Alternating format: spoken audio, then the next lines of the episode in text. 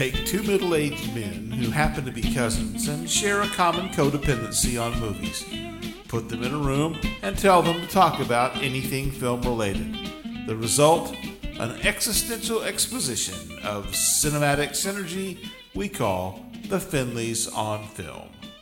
I sent the letter uh, to Nancy Olson when we were still the Cinnabums, the um, ill-fated beginning of this podcast. Right, right, right. Um, Nancy Olson, who I tracked her down like a um, a nut. Oh, that's that her. Okay, I did. I remember. I remember the event, not the name. Okay, cool. You, oh, do you remember me talking about sending Yeah. her a letter? Mhm. Oh yeah, uh, sending her a letter asking if she'd be on the Cinnabums.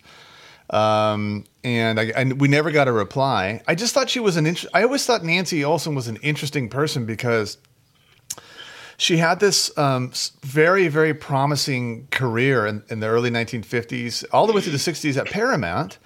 Um, she um, somehow Nominated nominated for uh, Sunset Boulevard. uh, was she a supporting actress? Yeah, yeah, yeah. right? Um, she had this. Real, um, it fizzled out, and she became kind of of the um, Love Boat guest star ilk by like the '60s and '70s. Yeah. But you know, she still worked. She mostly Um, worked in TV. She did. She did very few movie appearances, and then like two, af- only two after like 1981, I think. She worked in. Um, uh, uh, well, no, no, no more. Actually, more because I, I want to note that in 2014, the last film appearance uh, that I know of from um, her, I should look it up right now, is a ridiculous movie called. Sorry, here it comes. Wait, wait for it, Tommy. This is good. Called Yes, this Dumb- is good. We, we call this good radio. Yeah. Sadly, it's a podcast. called Dumbbells. And the picture on Dumbbells is kind of like those 1980 movies called like Joysticks, you know, like those Oh, sex Joystick, teenage yeah. comedy. You remember Joysticks? Oh, I do. Oh, yeah. So, Fucking- I remember being embarrassed as a teenager watching. I, it. yeah, yeah. Well, you know what's funny about about Joysticks is our what? our step grandfather, uh, Grandpa Gerald Murphy. Oh, okay. Um, he, you know, as you know, collected news clippings. Yes. And that was, you know, pre internet, pre microfiche. He just had closets full. He, he subscribed to He seven. like the guy from Seven, but without acting on it, in a sense. yeah, in a weird way, because he was unemployed. Mm-hmm. He was, um, he subscribed to seven newspapers, had like 50 dictionaries, and, and he was the first guy I knew who, like in dictionaries or any book, really would put little slips of paper with notations on them. Right, right. right. And then he um, would do all these news clippings, and he would write in this red Bic pen all these comments, you know, at the bottom about what he thought about the article. He was Right. also the guy, by the way, who kept a journal every day about what he did, and it was like mundane, like had uh, two cups of Sanka uh, and one buttered roll. And he um, he was the one later on we found out that when he had his first heart attack, Heart attack. Yeah, yeah. he yeah. journaled his heart attack, and the writing was getting bigger and bigger and bigger as.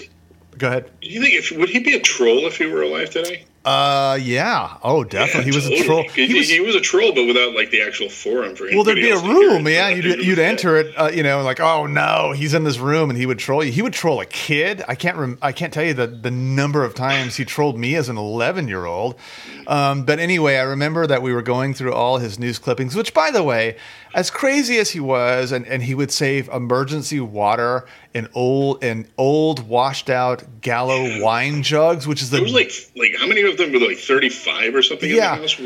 but it, but it was like literally thousands of articles he'd clipped out and made notations, and it was like people hate we everyone hated him so much. Even as a kid, I thought this was crazy that after he died, the one thing he'd done useful was to was to archive all the stuff, and everyone's like throw it out, like burn it, and so all these great articles were burned. But but anyway, so It wasn't just throw it out; it was the burn it. Yeah. sorry so we're going we're going far afield here but but so i remember opening a closet and there was um, he had clipped out the advertisement for joysticks the teenage sex comedy and at the bottom in red Bic pen it just had cock teases with an exclamation point, like his ca- ca- Catholic sort of. Anyway, so so Nancy Olson, this is all like six degrees of separation. Nancy Olson, that's the last film I'm aware of her being in. I really wanted to get her on the Finleys, or at that time the Cinebums, because um, not only did she have this interesting sort of career when at the last sort of gasp of Paramount being like the, the studio system in the 50s right? But also, she was a really good friend up to a point of William Holden because they'd done several films together, and she was the one most distraught at his death. She couldn't understand how he'd become what he'd become, which is essentially a, a drunk. Yeah, yeah, yeah. An alcoholic with a with a throw rug. Yes, with a poor, poor, uh, Poorly poorly designed throw rug or well waxed um, wood floor or something. Anyway, the old joke of the, the businesses going out of sale. One of them was like the William Holden crash helmet nice, nice. So, so, so um, they were in Sunset Boulevard together in, Yeah. 19, in 1950. And they, they got paired off with a number of like I, I want to say like three or four movies altogether. I think at least three because in 1951 they did Union Station together, Right. that which is a great I think one. And then in 1952, IMDb puts it at 1951, but everyone else puts it at 52, and that's what I recall.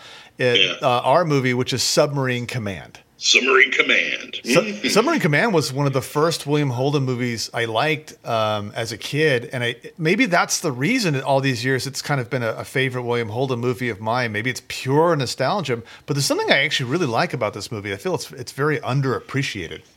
Well, I think I think well, first off, underappreciated. Yeah, this is a movie almost designed to run under the radar in a number of ways. I think it's Submerged, are you saying, I'm not saying that in a bad way. It's just, it's not a spectacular movie. This is not. Uh, this is not a. The print we watched, by the way, was also not very good. The the print is not good. Yeah, I agree. The uh, what I what I thought was really interesting, sort of doing a little diving into it, which is that, Diving into it. Okay, go ahead. so to speak. uh, Keep going. Um, is that Holden believed in the movie. Like he invested his own money in the production of it. Twenty grand of his own money back in 1951 was quite a little bit. Throwing down some cheddar on the, on the movie here. Think But of how many like- secure throw rugs that would have per- uh, would have bought. Yeah, maybe that's maybe the twenty. Th- never mind. Um, but um, yeah, like when I said, like this movie is almost designed to go under the radar. It's interesting because there's a sense in which it's. I think it's sort of may, maybe kind of ahead of its time in, in a Yes. couple of senses. Oh, yeah. It's talking. It's it's a very sort of. Um, Kind of a frank uh, approach to PTSD. Which Yep. They didn't call it that back Shell in the day. shock. You know, in fact, that's kind of that's kind of really the crux of this entire movie right here. You know, Well, because- cowardice and all like that, and also it's done in the sort of the and, and the, the other thing I think that mitigates against it is also it's the end of World War II, but more importantly is the Korean War. I think there's just there's a period of time in American history people Americans just didn't want to think about the Korean War. I think we, we still treat North Korea like they don't have a reason to not. I don't really know enough about that to even agree or disagree with that. That's kind of interesting. Um, Yeah, I don't want That's, to. a, that's an American thing. Like we, we, why do the Russians hate us? Well, we fucking, you know, we we funded their counter revolution, and uh, North Koreans keep us. We're their front burner villains forever. Okay. Um, uh, one of the reasons, I, maybe you can correct me on this. It seems to me that the the delineation between shell shock and PTSD is that they're not precisely the same because shell shock, the name is derived from the idea that you suffer, but as a result of like physical action or like explosion or, or all that sort of stuff. Whereas PTSD is more about like it could also include just the experience of war, like the content of war, if you will, the, the idea. Well, shell shock specifically comes from World War One. It's a shell shock, battle fatigue, PTSD. Think of those, those three. Yeah. Shell shock is specifically World War One, and one of the like the real features of horror that these guys that, that really did psychological psychological damage to these guys was the use of artillery the way it was used. Yeah. So that's where that's that's where shell shock comes in. So yeah, that's a very specific thing, but it's all really it's a it's a continuum along the same line. Battle fatigue, you know, people spending too much time in combat is how they looked at it in World War II. But to your And, uh, point, now we call it PTSD. It's just the simple fact is, is you can't put people in that kind of fucking peril and not expect some kind of psychological blowback. But That's- to, but to your point, it it like thinking of this movie as um, if there is a continuum, more about the PTSD than shell shock sort of end of it, if you will, version of it, because this is about what you have to do or how you feel about what you did, what what you saw or what you did, rather than actual, you know, uh, uh, a result of, of, sort of like artillery fire or something like that. Yeah, no, this is yeah, and that's what I think kind of makes this interesting. And again, I think sort of mitigates against it being like a like a mainstream of uh, sort of war movies is that it's talking about a sort of a much more subtle angle of the battle fatigue, PTSD, whatever you want to call that thing. It's talking about a much more subtle angle. It's about a guy who did the right fucking thing, yeah uh, but felt like a coward because of it. Well, that's that's what I, I, I wouldn't have had the wherewithal to to you know give this sort of analysis at eleven. But even at eleven, I think that's kind of one of the things I liked about the movie is that it's walking those two lines. Everything you just talked about, how it's a film that's kind of maybe ahead of the curve in terms of talking about or exploring things like PTSD, about like what does it mean to do the right thing but feel awful about it, all of that sort of stuff. And at the same time, with a lot of these films we've talked about, it's like it is also a propaganda film. It has to sort yes, of like walk those so, yeah. two lines, right? So it's it's about this is a film about William Holden, who's the second in command on a submarine during the the wait, literally like the the, the, the, last, the, last, day of World War II, the Japanese, just before the Japanese surrender. It's like August 13th when this bad event happens, right? And there, yeah. there was no, it, uh, apparently this, this submarine was based on some sub, there was no tiger shark, but it was sort of like modeled after a particular event in a particular submarine. Um, right. and, and so it starts like a lot of um, William Holden movies at the time. Uh, I would say William Holden, Nancy Olson movies. Uh, uh, uh, the voiceover, the voiceover, the Sunset Boulevard, Union Station, and now this one all have. This is how it started, folks. And it's, and it's like it's after the war. it didn't sound like Jimmy Durante. This yeah. is how it started. Ah, cha cha cha, dive, dive, dive. So so he's um, he's with the mothball fleet, and um, he has to sort of like look over the old tiger shark, which he was second in command for a while, because there's going to be a rep- for one day he was the commander. Yeah, we'll get to that go. because there's a reporter who's going to come and talk about you know the mothball fleet and what we're doing with it, right?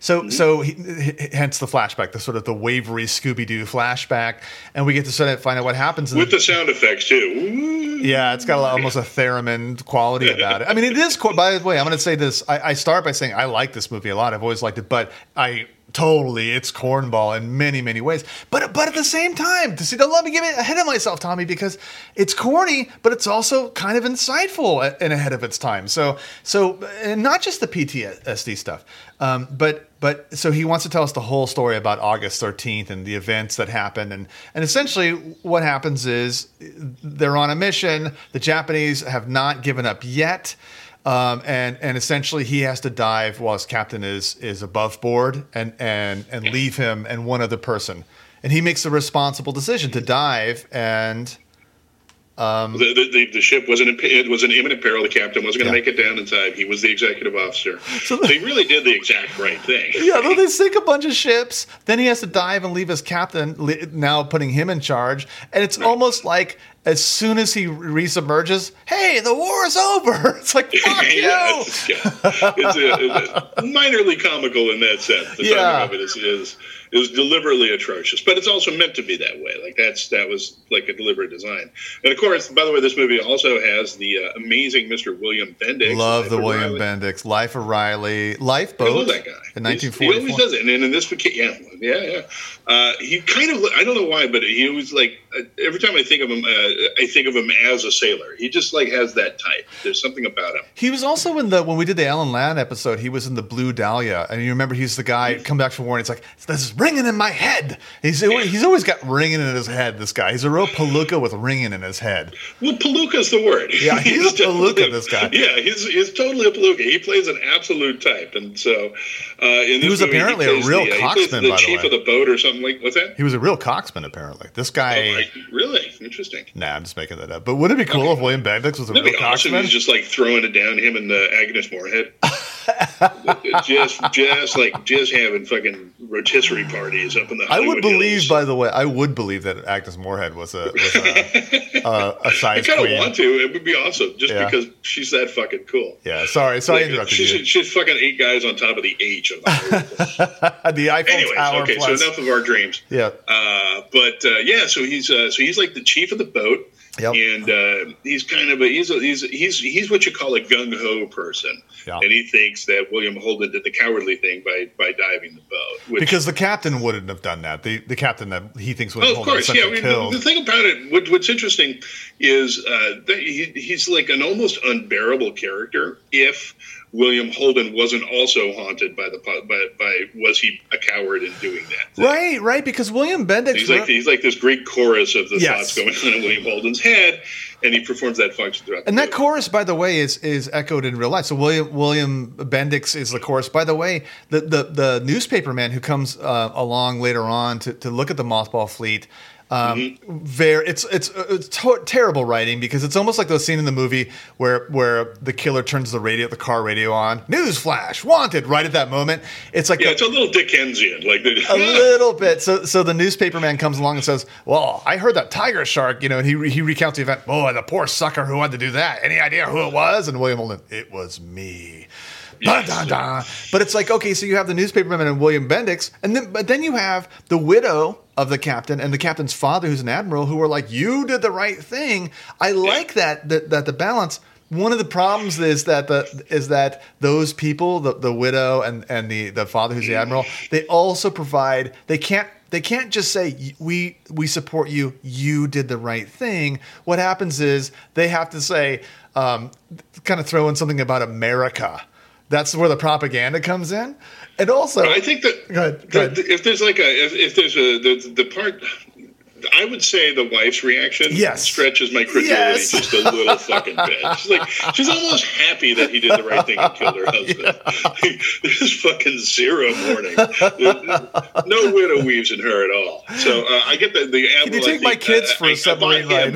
Much more than I did her, but she was providing. I mean, she like, but again, it's the it's the propaganda. Yeah, of course. Yeah, thing, yeah. Right. Yeah. So she's providing like the go ahead Yeah. to to him that he then can or that that he can't really accept. Right, and so he has to torture himself. But another thing, so so so then the other thing I like about this film, and I, I always forget this guy's name, but um, he's a co-star of this film with Nancy Olson and and William Bendix, and he was in um, when we did the New York episode. Um, he was in Night in the City. He played the uh, the detective, and his name is Don Taylor, the good-looking, Okay. uh, tall blonde guy, and he plays his buddy um, in the Navy. Um, what I, the other sort of aspect that I like about this film is it, it it plays these two things off of each other. Never mind the propaganda. It's it, William Holden's personal sense of PTSD is acknowledged, and we'd feel bad for him. And at the same time, we examine like, yeah, you're a you're a fucking asshole. You're being a drag on everyone else. So it examines it. It neither does the thing that like Best Years of Our Lives, which is a great film, um, it doesn't do that thing like, "Hey, the war's over, everyone. Let's get back to right thinking," and it, and it doesn't just dwell on PTSD like this poor victim. It says really the victim is not just the victim himself, but everyone who has to live with someone with PTSD. Right, because what, what you know, because this starts taking a serious toll on his marriage, and his wife is, uh, I, I think, you know, being a kind of a being a real sort of a, a little unbelievably an adult in this situation, and just you know, she, For a she's, woman, I she's calling agree. it as she sees it. That's but that's Like, you know, Nancy Olson's quit the navy, or quit the navy, or or we're done. You know? Nancy Olson's specialty is that though, and, and all of the films, at least with what is reasonable. well, she starts she starts always being like the nicest person, the coolest girlfriend you'd ever want to have, and then Mm-hmm. and then kind of like a cool girlfriend at some point goes like enough of this bullshit. She does it in all her movies to William Holden, and it's like that's maybe like the perfect role for her somehow. Right, right, right. The one thing she was in later on, by the way, sorry for the side note, was she played the shitty aunt in Pollyanna in 1960. Maybe they were. She was just trying to do a little like stretch in there. I've never seen that. Well, it's one Put one, it on the list. Oh, Pollyanna next episode. Polywana Anna. Okay. Well, you can look forward to those gems on the Pollyanna episode. Here, look at here. Look at these gems. oh, I'm referring to my balls, but I'm not actually. family pews. Oh. oh boy. Okay, so Uh, well, okay, so so, but I think you know, like I said, it's a funny thing about this movie that I think, like I said, it almost mitigate, mitigates it against its own fame, just because. So it, it it bears a real comparison to the best years of our lives, Okay. right? Yeah. But it didn't come out in 1946, Mm-hmm. right? And it wasn't, and it's not, it, it's not sort of as it's not nearly as gleefully optimistic and Right. pro-American as that. It's a much more nuanced thing yeah, Americans, uh, particularly Americans during the middle of a war, which was the Korean War at that point, Yeah. Don't fucking we don't enjoy nuance. Certainly not when we're beating it. No, not when we're putting the smackdown on somebody else. Yeah, yeah, it's trying. I, I mean, one of the things that I also think where it fails, it, it begins to fail, and it's like we did. We talked about this. We talk about this a lot. We talked about it with um, that movie John and Mary with Mia Farrow. Totally different subject matter, but it's like a, ma- a mature film or mature-ish in this case, let's say. But they have to end it. It- It's like he has to redeem himself. Not by getting better, but by becoming a real American hero, and therefore getting the approval of everyone. It's like, ah, bummer, third I act. I don't know how to. Th- I, I, I'm watching that. I, yeah, I'm watching it and going, "Oh, wait, he's never going to command another ship again the rest of his fucking life because he Right. loses that ship. Right. You don't command a ship once you've lost one. Like his career in the Navy is done at the end of that movie. Never, that never comes up. Oh, I didn't even think about that. You'd know more about that as a former. Well, no, Navy yeah, well, yeah, I was in the Navy, so I'm like, oh, yeah, okay, that's great. He did. He was not heroic. He was stupid and reckless when against his orders. Put his entire command at fucking risk. Lost his command. You're talking about the last- He's, the he's last part. ruined in the goddamn Navy. But now, now he's now that he thinks he's brave. Yeah, it's really dumb. And and then also like we shouldn't we shouldn't be as an audience pinning so much hope on William Bendix changing his mind. The whole point is that William Bendix doesn't understand what he should understand. Yeah, I know. I just wanted him to punch William Bendix. At It's just point. yeah, it, I think the movie Like, just sort of you're a fucking out. chief. Go suck my balls. I'm Yeah. a commander. Go away. Um, let's talk about Don Taylor for a minute. Whether he's in this or he's in uh, the Naked City or uh, the lieutenant in um, in the following year's Stalag 17, um, I find him to be just one of the most likable human beings. Yeah, he is, and, and like I say, he does a pretty good job of being likable in this movie. Even though, in, in essence, he's not incredibly likable. He's kind of a tool. like what he's what he's doing is a tool, but he could, but he's so charming at doing it that he gets kind of gets away with it. I think. Uh, yeah, Yeah, he's, he's, he's know he's, he's telling the wife to leave. You know, he's giving advice to the wife, and then like playing playing like. The, the you know the, the in between friend between the wife and the husband. he's a little bit. flirtatious with her too. I, I is never a good place to be. Right. And then um, I also, for some reason, my mind jumps to that scene um, where William Holden throws a party to apologize to his wife, but he gets crankier. It's one of the best cranky scenes I've ever seen because everyone who co- in that scene comes up with something. What about Brooklyn? Brooklyn stinks. It's like it's. I think it's I got to some be. Girl Scout cookies. Fucking Girl Scouts. Yeah, thin mints can blow me. Yeah. I'm going to be a bitch about everything you bring up. Okay, It's so look, is this a great film? This is my take on it. No. Is it Okay. even a very good film? No. But I would say it's a good film that could have been better, and and it is sort of. Um, I think it succumbed to, to the the culture's needs in that third act. That's that's to me what blows it. I got to say that I like the movie uh, overall. Again, not a great film, um, um, but I would say reasonably competent. Yep. What I like most about it is that it's really a nice capsule of time and place. Really, if you want, Yep. to, if you want a movie that's a, like that's uh, you know like um, like like who would it be today? Like. Uh, you know, like a run of the mill decent movie that comes out in any given year. This is a good one for the year 1951. Glowing, glowing so it's a little praise capsule, a indeed. little time capsule.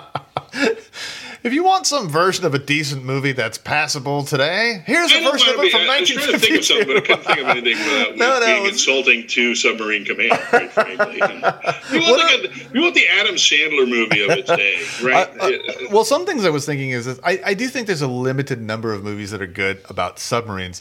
Um, uh, five years after that is, I think, probably a much better film, but in some ways it cribs a lot off of this film, frankly, and that's Run, Run Silent, Run Deep with uh, Gable and Lancaster in '57. now, is that better than um, Fire Down Below?